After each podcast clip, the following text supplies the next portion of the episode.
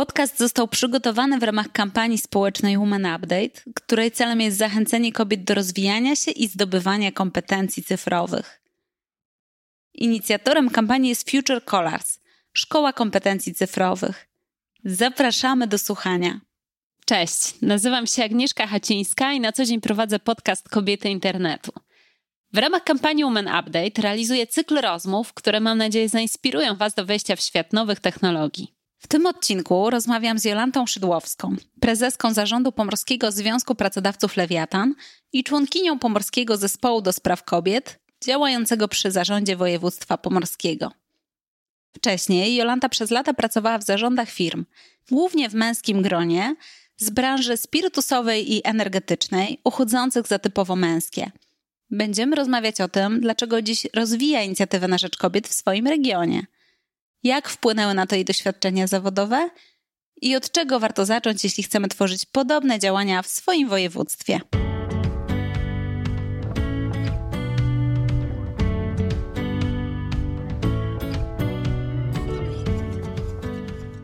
Ja powiem Ci szczerze, że jak dostałam Twoje CV, to czytałam je bardzo długo, bo ono nie miało końca, e, co jest oczywiście komplementem. Powiedz, co Ci daje właśnie ta aktywność na tych wszystkich polach tak wielka, że nawet jesteś skłonna zrezygnować e, z wypoczynku, z bardzo takiego aktywnego urlopu. No myślę, że to jest coś, co ma wiele osób, które działają społecznie. To jest takie poczucie, że nasze życie w sumie jest krótkie i gdzieś tutaj jest, są nasi bliscy albo całkiem obce osoby. I gdzieś jest takie poczucie, że w sumie no zróbmy coś. My pewnie już niewiele zmienimy dla siebie, ale innym będzie lepiej. Mm, ja teraz e, myśląc o kobietach, to na przykład myślę o moich siostrzenicach, e, przybranych e, wnukach i chciałabym, żeby im było lepiej, ale też patrzę na moje koleżanki z pracy, na młode kobiety. Zastanawiam się, jak one będą się przebijać przez zawodowy świat. Nie chciałabym, żeby przebijały się tak jak ja. Stałaś prezesem zarządu Lewiatana jako pierwsza kobieta w historii. Tak, mówimy o regionalnym związku. Tak, tak, mhm. tak. Co to dla ciebie znaczy? I właśnie sama powiedziałaś, tak, że nie chciałabyś, żeby inni przechodzili w cudzysłowie przez to, co ty. Co masz na myśli? Jeżeli chodzi o Lewiatana, to właściwie nawet nie odnotowałam tego, że jestem pierwszą kobietą. Dopiero później zdałam sobie z tego sprawę, spotykając się tutaj w regionie z szefami innych organizacji, bo nagle uświadomiłam sobie, że jestem jedyną kobietą szefem organizacji e, przedsiębiorców. Teraz już tak nie jest. Jest e, koleżanka w Starogardzie Gdańskim, szefowa Starogardzkiego Klubu Biznesu. I myślę, że to powoli będzie się zmieniać. Myślę, że COVID, który e, był dla nas katastrofą, jeżeli chodzi o przedsiębiorczość, z drugiej strony jeżeli chodzi o nasz region, spowodował zwiększoną współpracę tych organizacji, ale też właśnie y, spowodował dołączenie do tej grupy kobiet, tej organizacji kobiecej. I to jest bardzo fajne, bo teraz jak się spotykamy, to patrząc na osoby, które uczestniczą w spotkaniach, właściwie tak pół na pół, kobiety i mężczyźni. I tutaj zmiana dokonała się bardzo szybko. Pytanie, czy ona będzie trwała, jest takie zjawisko, że wtedy, kiedy e, jest duży kryzys, czy dzieją się rzeczy, z którymi trudno sobie poradzić, łatwiej się dopuszcza do różnego rodzaju ról zarządczych kobiety. W sumie jest tak, że jeżeli one poniosą porażkę, no to niech próbują. A to jest zjawisko opisane w literaturze, mowa o szklanym klifie. Ja mam wrażenie, że moje życie zawodowe do e, właściwie prawie 50 roku życia było tylko jednym szklanym klifem bo firmy były w większości w takiej sytuacji, że nie było żadnego ryzyka. Gdybym poniosła klęskę, czy gdyby mi się nie udało, no to po prostu nie udało się kobiecie, a jeżeli się uda, no to, to dobrze. Uważasz, że to wszystko, co udało Ci się osiągnąć, jakby Twoja dotychczasowa cała ścieżka zawodowa, to nie powierzono by Ci tej roli, gdyby te firmy nie były w tak e, trudnej sytuacji, które ratowałaś? Myślę, że byłoby trudniej. Myślę, że tak. Mhm. Ja nie mam takiego określenia osób, które powierzały mi te funkcje.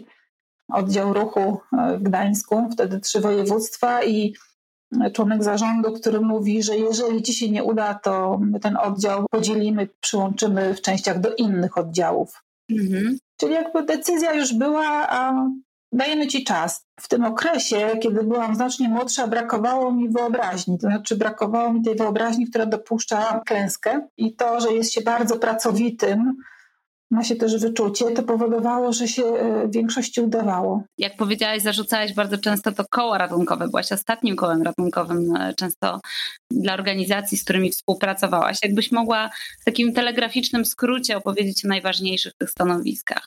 Ja myślę, że tak najmocniej na początku tej drogi to odcisnął mi się ruch, oddział w Gdańsku. Sytuacja była bardzo dramatyczna.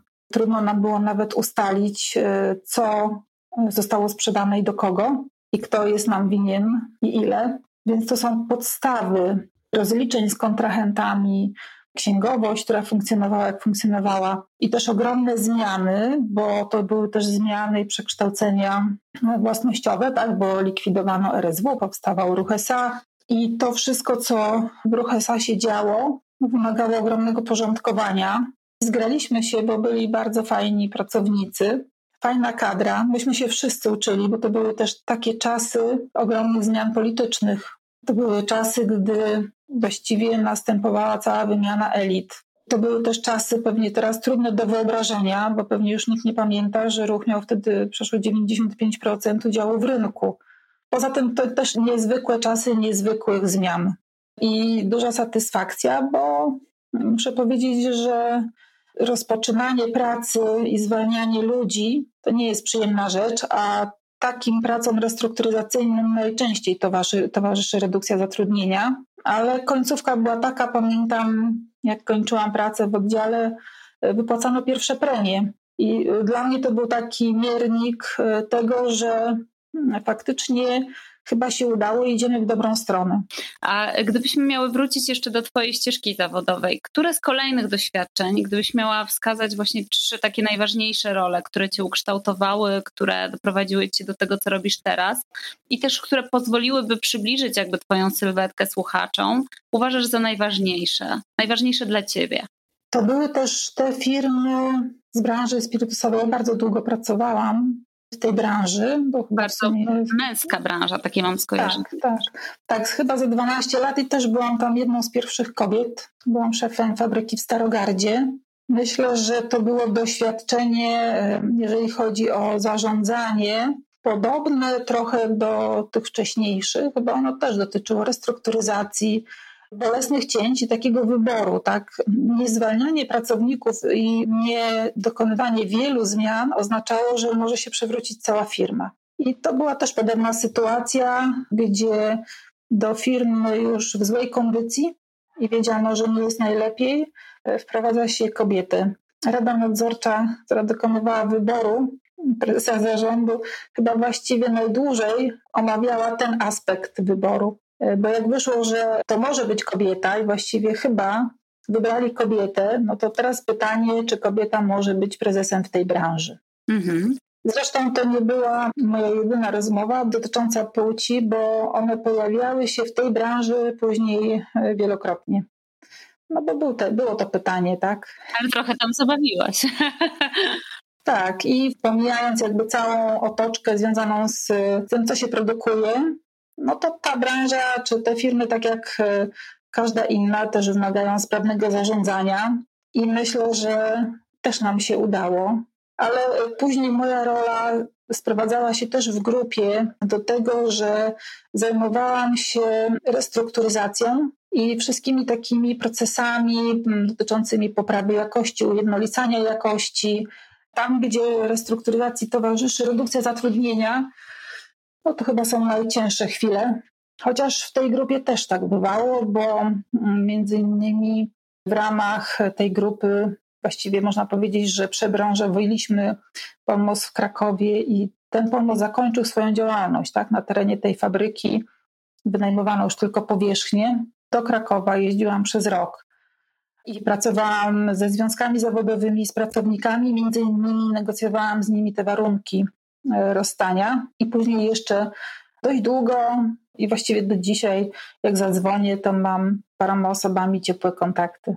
Wielokrotnie na swojej drodze musiałaś podejmować bardzo trudne decyzje, pełniąc e, bardzo odpowiedzialne funkcje na stanowiskach kierowniczych. I w związku z tym tak się zastanawiam, jakie według Ciebie kluczowe umiejętności Ci w tym pomogły? Jakby co było według Ciebie taką Twoją supermocą, najważniejszymi Twoimi umiejętnościami, kompetencjami, dzięki którym byłaś w stanie tak sprawnie radzić sobie, radzić sobie w każdej nowej roli? Ja myślę, że to jest takie parcie na cel. I to zresztą jest cecha pożądana u wielu menedżerów, że mamy plan, wiemy do czego mamy dążyć i ten plan realizujemy. Też jest coś takiego, co przychodzi z wiekiem i z nabywaniem dystansu też trochę do siebie.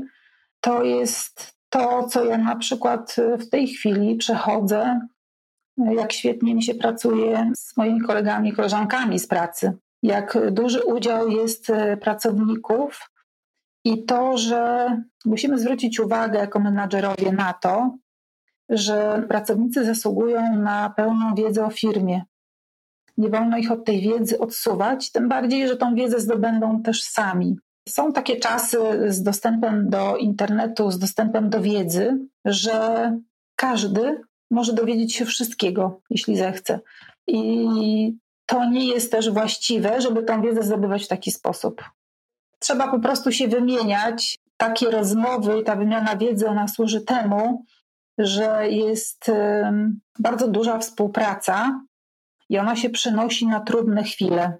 Myśmy to przeżyli, kiedy w sytuacji COVID wszyscy obniżyliśmy sobie wynagrodzenia, zarówno zarząd, jak i pracownicy do tego samego poziomu. I pracownicy to zrobili, podejmując decyzję właściwie w ciągu paru godzin, bo zrobił to też zarząd. Więc jeżeli robimy coś razem i przede wszystkim, jeżeli jest wypracowane pewne zaufanie, to się da i można to zrobić. I nie można tej części każdej firmy, którą są pracownicy, traktować w taki sposób, że nie rozumieją albo podejmie się decyzję za nich. Tak? Trzeba takie pewne schematy przecinać. Tak? Czyli jako takie kluczowe cechy wskazałaś parcie na cel, otwartość w komunikacji, I no i coś, co ja bym nazwała taką współpracą, solidarnością też, prawda? Mhm. Czy coś jeszcze dodałabyś tutaj jako takie kluczowe umiejętności, które ty musiałaś sobie rozwinąć, a których może wcześniej nie miałaś? Myślę, że dla mnie trudne było bardzo podejmowanie takich trudnych społecznie decyzji. Ja sobie wypracowałam, korzystając z takich różnych mechanizmów emocjonalnych, taką odporność, żeby to robić. Żeby czasami być nawet brutalnym w tym, co się robi. Natomiast to strasznie kosztuje, bo to nie jest tak, że tacy jesteśmy. Bardzo dużo kosztuje, jeżeli chodzi o sam organizm, o to, jacy się stajemy jak bardzo się zmieniamy. Bo tego się nie da ukryć, że kobieta w świecie biznesu, w tym świecie jeszcze lat 90. i później, musiała być twarda, i często jest tak, że mówi się, że te kobiety są gorsze, ale to dlatego, że naprawdę tą twardość pokazują, żeby w tym świecie przetrwać, żeby sobie w nim poradzić i żeby realizować swoje zadania. Ja bym chciała żeby kobiety nie musiały tego robić, nie musiały tego pokazywać. Kobiety są kobietami i to, że na przykład płaczą częściej, to tak już jest, bo tak e, okazują emocje i chciałabym, żeby kobiety miały w zarządzaniu prawo do tego, żeby być miękkie, żeby trzymać dystans, żeby się uśmiechnąć, żeby zarządzać inaczej, bo po prostu są inne, ale są tak samo skuteczne. Tylko nie muszą być, że tak powiem, objawowo brutalne, tak samo jak mężczyźni. Jak w takim razie to musiałaś być objawowo brutalna? Jak to musiałaś okazywać? Bo w pierwszym momencie, jak zaczęłaś tak opowiadać, to pomyślałam sobie, że jesteś dla siebie trochę zbyt surowa w tym sensie, że jednak ta brutalność czemuś służyła. Służyła przetrwaniu jakby firmy i temu, żeby jednak dużą część ludzi uratować, tak, na, na swoich stanowiskach. Ale zastanawiam się, co masz na myśli, mówiąc o przejawach tej brutalności. Ja to tak nazywam, bo musisz oznajmić, że ktoś zostanie zwolniony, że ktoś straci pracę. Musisz e, stanąć e, z tymi decyzjami przed pracownikami. Musisz to na siebie wziąć i w tym momencie to się przeżywa, to się czuje, tylko tego nie wolno pokazać. Mhm. Trzeba zachować kamienną twarz, trzeba pokazywać zdecydowanie. Nie wolno pokazać, że jest się miękkim, bo jest takie poczucie, że miękkość to jest coś, czy przeżywanie, co jak znajdziemy u kogoś i wykorzystamy, to spowoduje zmianę decyzji. Chodzi mhm. o to, że kobiety mogą pokazać miękkość, ale i tak zrobią to, co muszą, żeby zrealizować jakieś zadanie, czy tak jak mówię, uchronić firmę. Natomiast przyjęło się, że jeżeli jest miękkość, to będzie zmiana decyzji. Okay. I można to wykorzystać. Więc nie należy pokazywać tego wszystkiego, co kobieta normalnie funkcjonując może pokazywać. Czyli pancerz. Pancerz, tak. W Twojej ocenie liderem człowiek jest i taki się, jakby liderem się człowiek rodzi, czy liderem się człowiek staje? Ja myślę, że na tym to polega, że lider musi mieć tą umiejętność obserwowania i uczenia się. Pracowałam w, w Stargardzie z kolegą, który zajmował się finansami. No i w tej trudnej sytuacji ja mam takie tendencje, że tniemy wszystko. Mój kolega mówi do mnie, Czyli gorzki no, papier toaletowy w łazience. Tak, wszystko, wszystko, tak, wszystko. -hmm. Przychodzi i rozmawialiśmy właśnie o tych cięciach. Y, Jan mówi, y, jak doszliśmy właśnie do herbaty, do mydła i do papieru, mówi, Boże, przestań. Mówi tak, więc tak, ja proponuję kupić lepszą herbatę, lepsze mydło i lepszy papier. I to było tak szokujące dla mnie. Jan mówi, że te wydatki tej całej skali, mówi, popatrz, jak one wyglądają. No i faktycznie one y, nic nie zmieniały. Natomiast y, poprawiały trochę samopoczucie i to było już przekroczenie pewnej granicy.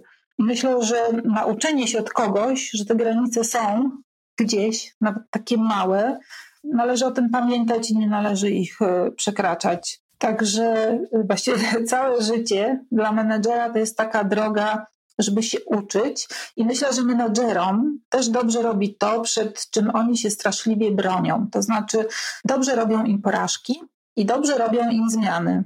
Przyjęło się tak, że jak się zostaje prezesem, to dobrze byłoby być nim przez 15, 20, 30 lat. To jest straszne, dlatego że ten zawód, wpisana jest kadencyjność i wpisane jest to, że zarabiasz lepiej, ale tą robotę tracisz. Przez jakiś czas nie masz innej. I to może dlatego płacą ci lepiej. No, kłania się też odpowiedzialność za e, różnego rodzaju zdarzenia i decyzje, ale każda zmiana jeżeli ktoś myśli i potrafi wyciągać wnioski, no to ona, ona uczy. Uczy pokory, wie się, że można tą pracę stracić. To jest bolesne, jak ludzie przestają się odzywać, jak telefon milknie, ale jeżeli potrafisz myśleć, to później inaczej oceniasz przyjaźnie, inaczej oceniasz relacje, inaczej się kształtujesz. Musisz wziąć pod uwagę, że ludzie są jacy są, że dla ludzi ważne są ich rodziny, ich miejsca pracy, nie ty. Ty jesteś elementem przejściowym w ich życiu. Nie oczekuj lojalności, tego, że pójdą za tobą. To są wszystko mrzonki. To są nadmierne oczekiwania menedżerów e, w stosunku do ludzi. Ludzie mają swoje życie. I jeżeli się nauczy, że należy to uszanować i że ten ich wybór, tak, właśnie, żeby zająć się sobą i rodziną jest właściwy, a nie to, żeby zajmować się tobą. No jeżeli to wszystko się gdzieś przepracuje, to można żyć i jest e, fajnie. Tak obserwuję też wielu menedżerów, którzy tracąc pozycję, e, gorzknieją, mają żal, uważają, że spotkała ich niesprawiedliwość. W moim odczuciu to niczego ich nie nauczy. Powinni pogodzić się z tym, że jest to jakby ryzyko wpisane w zawód, że tak powiem. No bo to jest takie ryzyko, mm to jest taki zawód, tak. Kobiet w zarządach firm jest wciąż bardzo mało. Co według Ciebie powinny zrobić kobiety, żeby było ich więcej, ale myślę tu o perspektywie jednostki, postawić na, nie wiem, rozwój jakich kompetencji i umiejętności, na co zwrócić największą uwagę, jeśli tak jak Ty chciałyby być liderem? Bardzo często kobieta, jak dostaje propozycję awansu, musi ją przemyśleć, prowadzi rozmowę. Oczywiście, jeżeli przełożony się w taką dyskusję wda, bo nie każdy się wda, tak? Ale jeżeli się porozmawia z kobietami trochę więcej, tym momencie, gdy proponuje się im awans, bardzo często za tym idzie pytanie, czy ja na pewno jestem już gotowa, czy ja mam odpowiednie kompetencje. E, muszę się zastanowić, muszę porozmawiać w domu. Mężczyźni, gdy im się składa taką propozycję, zadają kolejne pytanie, jaką podwyżkę dostanę, i oni nie mają takich dylematów. Więc sugerowałabym kobietom, żeby gdzieś wewnętrznie myślały o tym awansie i gdy spotyka ich propozycja, to te dylematy mogą mieć, bo one są kobiece. Natomiast myślę, żeby tak oswajały się wewnętrznie z taką myślą, że zasługuje na awans, zasługuje na tą propozycję, bo propozycje wobec kobiet, one nie biorą się z powietrza. One najczęściej są głęboko przemyślane i one są następstwem obserwacji kobiety na danym stanowisku i jej ciężkiej pracy. Więc bierz. Tak, nie zastanawiaj się, tylko bierz. Ale czy powinny na tą propozycję czekać, czy powinny same się o taką propozycję postarać? A jeśli tak, to w jaki sposób?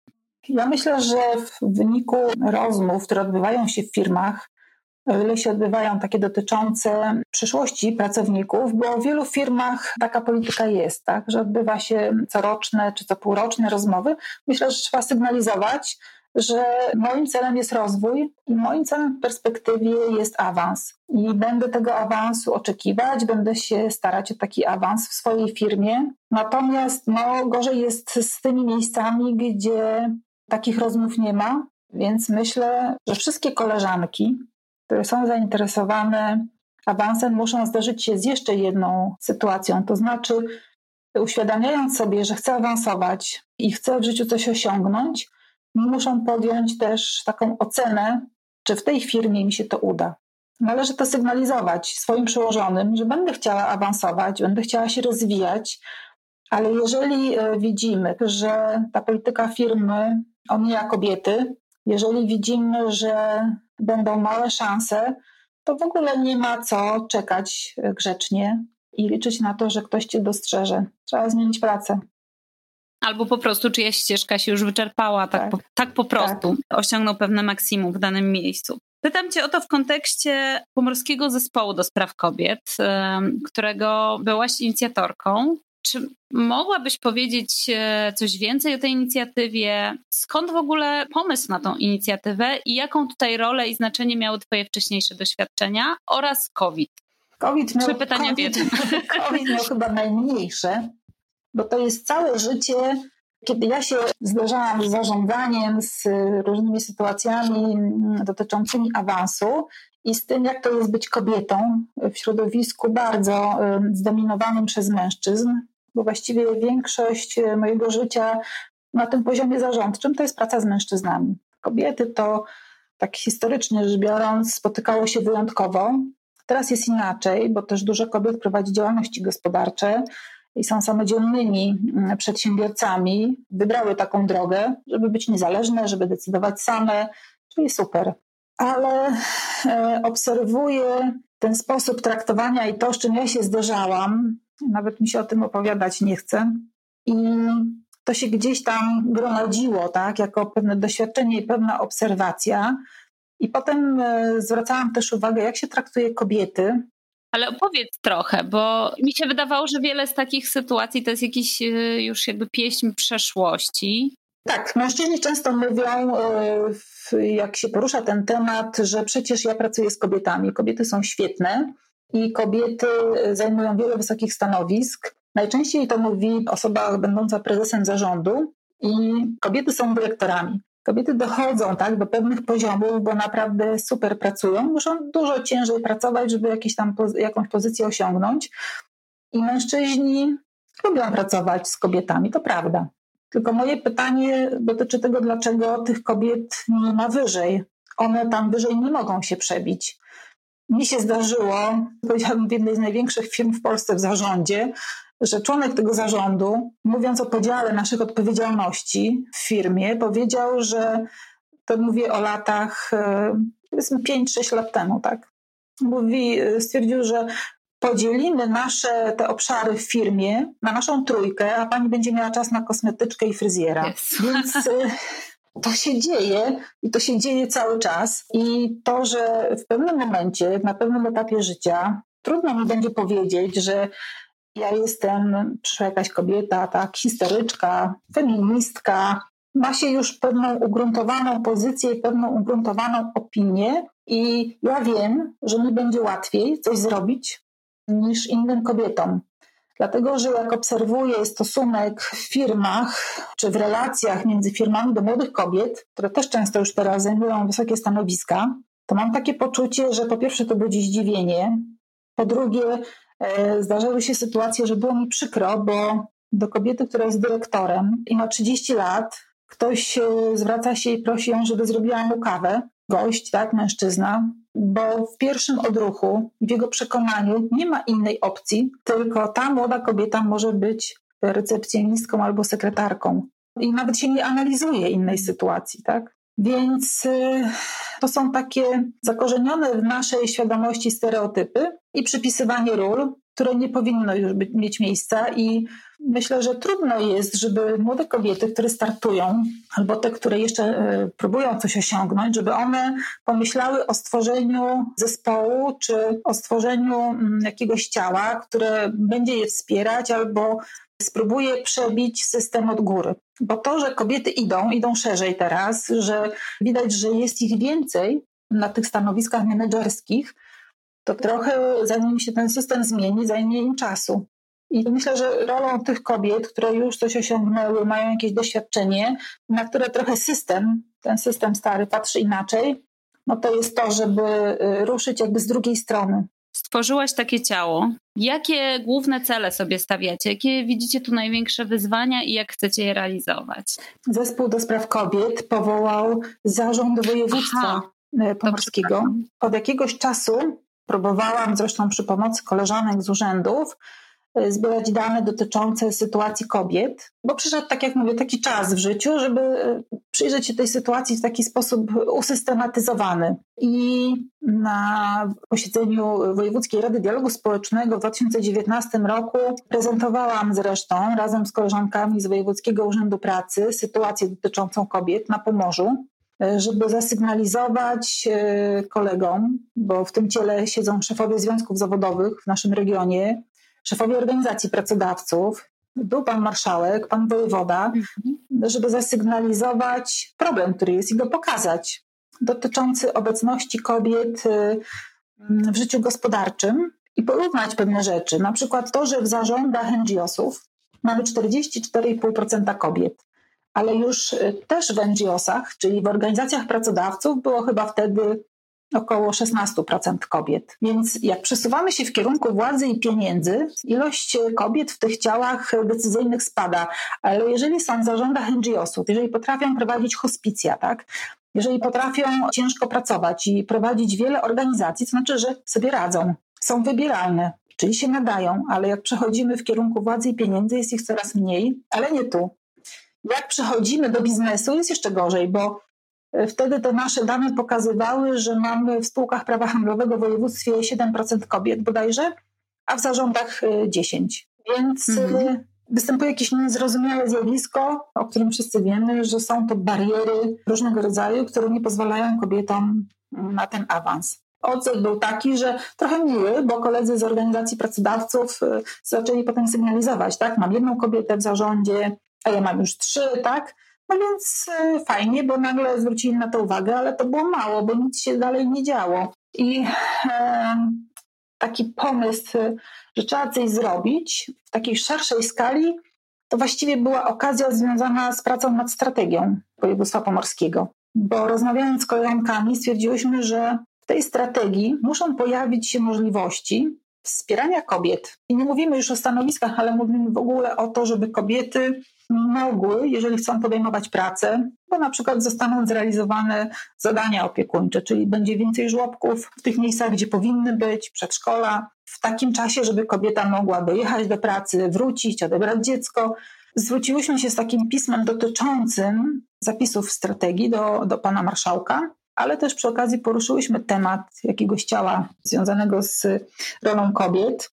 No i po rozmowach pierwszych i odzewie dotyczącym strategii zwróciłyśmy się z wnioskiem o utworzenie e, takiego ciała na poziomie województwa. Myśmy rozważały różne opcje, gdzie można taką ideę uruchomić i stwierdziłyśmy, że właściwie samorząd wojewódzki jest najlepszym miejscem bo patrzymy na cały region. E, mhm. Nie miałyśmy większych ambicji, bo interesuje nas tylko to, co się dzieje tutaj. Marszałek rozpoczął cykl rozmów z nami. E, w tym czasie rozpoczęły się strajki kobiet i w ogóle dużo się działo, jeżeli chodzi o kobiety i o dyskusję dotyczącą praw kobiet, sytuacji kobiet. I myślę, że w ciągu roku takich rozmów doszliśmy do tego, że zarząd województwa powołał zespół do spraw kobiet.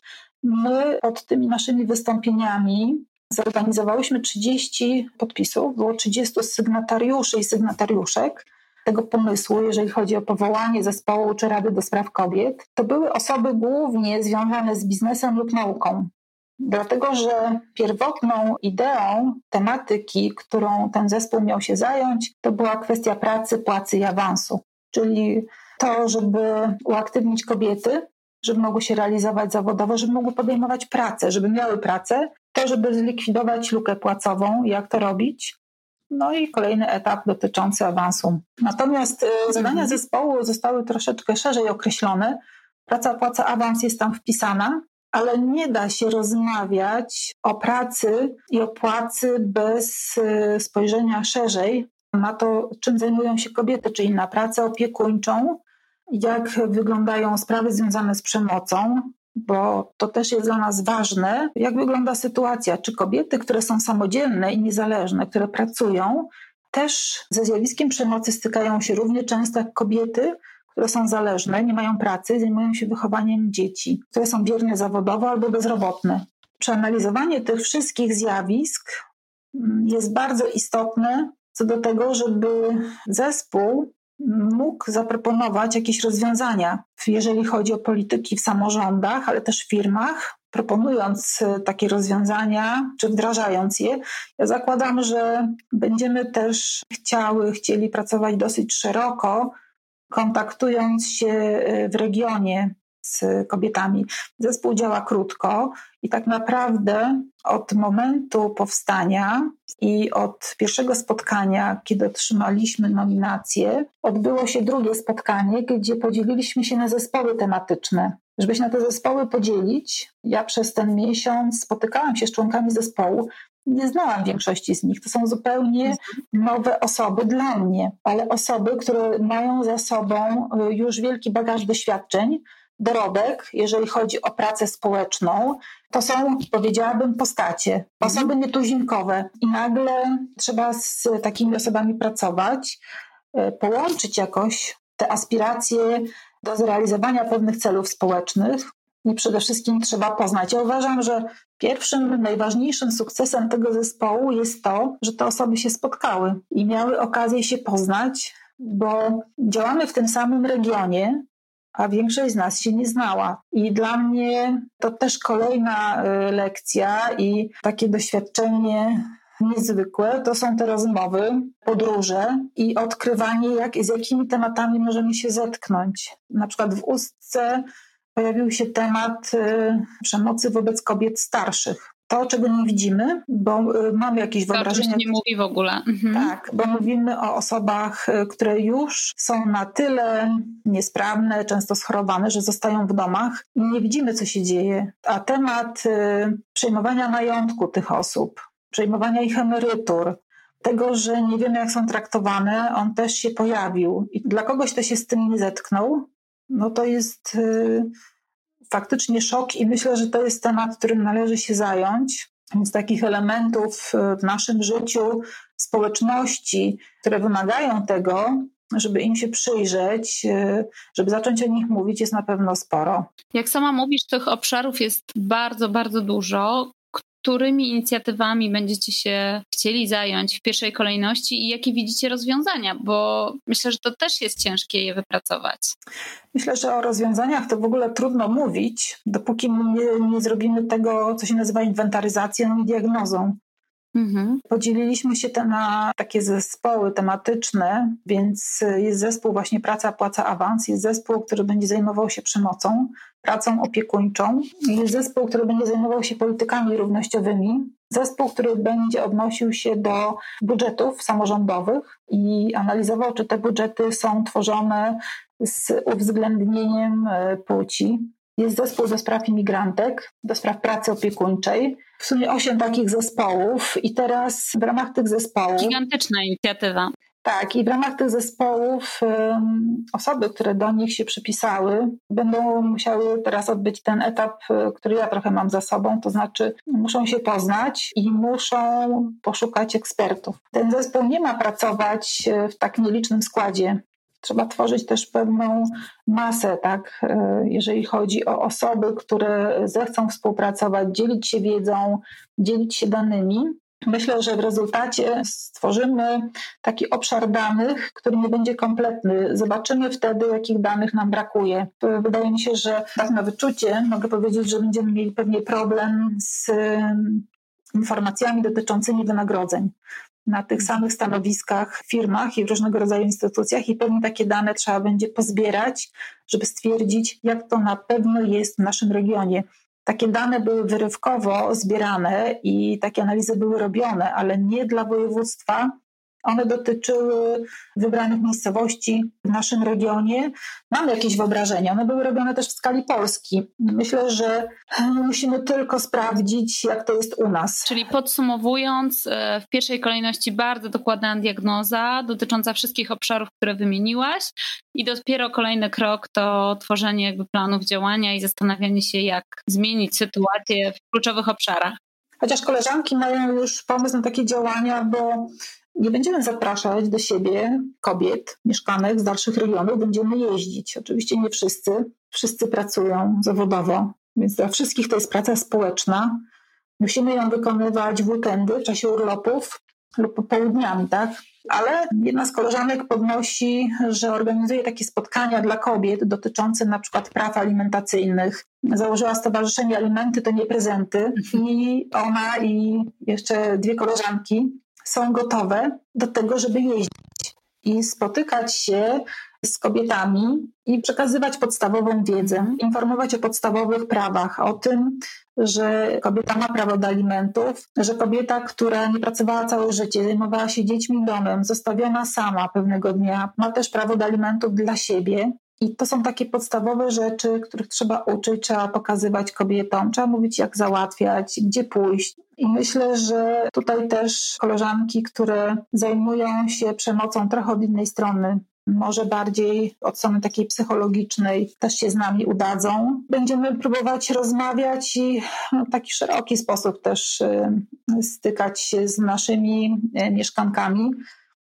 Myślę też, że dostaniemy na pewno dużą dawkę informacji o tym, co się dzieje, jak się dzieje w życiu kobiet. Ogólnie to można powiedzieć już dzisiaj, że wiemy, że nie jest łatwo. Chociażby ze względu na tą pracę opiekuńczą, na to, że cały system spada na barki bliskich, bardziej na barki kobiet. Chociażby ograniczenia, prawda, w dostępie do żłobków. Tak, ale mówimy mhm. też o opiece nad rodzicami, nad osobami chorymi, mhm. nad niepełnosprawnymi. Ta praca, jeżeli chodzi o udział kobiet, to jest 75%. 25% to udział mhm. mężczyzn. I tutaj należałoby zrobić coś, żeby pomyśleć o odciążaniu, o wytchnieniu. Tak, dla tych wszystkich, którzy osobami niepełnosprawnymi, dziećmi się opiekują, Dlatego, że takie systemy dotyczące opieki wytchnieniowej, one powstają, ale to są takie punkciki na naszej mapie województwa, które powstają za wolno i wydaje mi się, że też taki głos społeczny i wsparcie dla takich inicjatyw różnego rodzaju, które niosą ulgę czy obciążają trochę rodziny, to należy o tym mówić, bo to może przyspieszyć pewne decyzje. Bo żeby nie było też, e, zespół nie ma zajmować się tym, żeby pracować nad przywilejami kobiet. Mówimy o tym, żeby dojść do pewnej równości. Ale żeby do tej równości dojść, to też należy pomyśleć o tym, jak wesprzeć pewne prawa mężczyzn. I zacząć pracować nad świadomością taką, że mężczyzna ma prawo do opieki nad dziećmi, że mężczyzna ma prawo do urlopu tacierzyńskiego, że to nie świadczy o słabości, że mężczyzna chce być dziećmi. I też nie powinien być krytykowany za swoje decyzje tak. w tym zakresie. Jolu, mam wrażenie, że otworzyłyśmy w tym momencie troszkę puszkę Pandory, z której wysypało się bardzo dużo, no bo temat jest rozległy i jest tutaj naprawdę jeszcze wiele do zrobienia.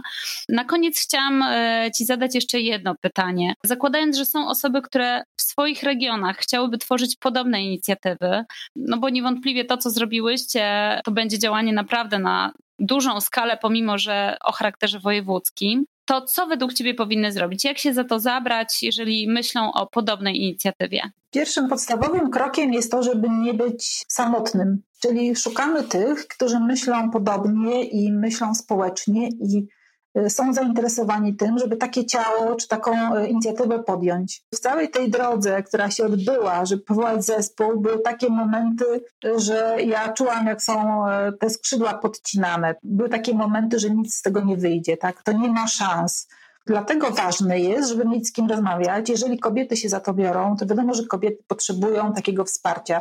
Trzeba temat przegadać, trzeba się wspierać, trzeba w trudnych chwilach mieć kogoś, kto powie, idziemy dalej. Więc to jest jakby pierwsza rzecz. Dobrze jest zdobyć osoby, które to wesprą chociażby swoim nazwiskiem bo to, że są osoby, które mają znaczenie w społeczności i one staną po stronie tej inicjatywy jest strasznie ważne. Mhm. Nasi sygnatariusze, którzy dali czasami tylko swój podpis, myślę, że to na pewno były osoby, które jak e, zarząd województwa patrzył, tak, kto wspiera inicjatywę, to też miało znaczenie, bo mówi się tak, poważne osoby, poważna inicjatywa, więc zbudujmy dla niej taką, takie wsparcie, i zastanówmy się, jak to ma wyglądać. Czy to ma być tak jak u nas na poziomie zarządu województwa, czy to ma być inicjatywa na poziomie miasta, gminy, czy to ma być e, coś, co powstanie przy jakimś e, ciele społecznym. Bo też tak może być. Mhm. Myślę, że trzeba wybrać taką drogę, która ma szansę powodzenia. Myśmy oceniły, że patrząc na nasz zarząd województwa, że my mamy szansę, że jesteśmy w stanie mhm. E, ich przekonać, mimo że większość naszego zarządu to panowie. Wiecie, słucham, to jestem tego pewna. Koleżanka Agnieszka Kapała-Sokalska na pewno przyłożyła dużo do tego, żeby ten zespół powstał tak? i została jego opiekunką jako członkini zarządu, ale myślę, że bez tego, że marszałek zaczął z nami rozmawiać, czyli był początek, też byłoby ciężko. Więc ja myślę, że trzeba znaleźć to właściwe ciało tam, gdzie jest szansa. Najlepiej jest mierzyć na poziom e, regionu, czy jakiegoś takiego obszaru, gdzie można liczyć na wsparcie też w relacjach i z biznesem. To dobrze robi. Jeżeli ma się, e, ma się kogoś, kto jest ojcem, matką, też od takiej strony instytucjonalnej. Czego Wam teraz życzyć, e, za co trzymać kciuki i czego kibicować na koniec? Żebyśmy były skuteczne. Żebyśmy byli, bo mamy też kolegów tak, w zespole, więc żebyśmy byli były skuteczne w tym, co robimy. Czyli wracamy do tego parcia na cel. Tak, tak. Żebyś ty nie musiała czekać, aż twoja, nie wiem, córka, wnuczka dożyje tego dnia, że będziemy miały równe prawa. Tylko żeby to się odbyło szybko. Jeszcze za twojego życia. Pewnie za mojego nie, ale za twojego tak. Świetnie. Bardzo ci kibicuję. I, I, trzymam kciuki, żeby ta inicjatywa nie tylko się udała, ale też była inspiracją dla osób być może z innych miast czy regionów. Bardzo Ci dziękuję za rozmowę. Dziękuję. Jolanta podzieliła się swoimi doświadczeniami związanymi z tworzeniem od podstaw działań wspierających sytuację kobiet w regionie. Od czego warto zacząć, jeśli myślimy o podobnej inicjatywie? W ocenie Jolanty od stworzenia zespołu, oceny sytuacji wyjściowej i zarażenia pomysłem lokalnych włodarzy. Jeśli zastanawiacie się nad rozwojem swoich kompetencji cyfrowych albo szukacie dla siebie nowego zawodu, Zapraszam Was do zapoznania się również z innymi inspirującymi oraz edukacyjnymi materiałami na stronie womanupdate.org. Kampania powstała dzięki wsparciu partnerów głównych, którymi w tym roku są BNP Paribas Bank Polska, Santander Bank Polska oraz Pfizer. Partnerami akcji są także Huawei, PFR TFI, Samorząd Województwa Pomorskiego, Nest oraz Orange.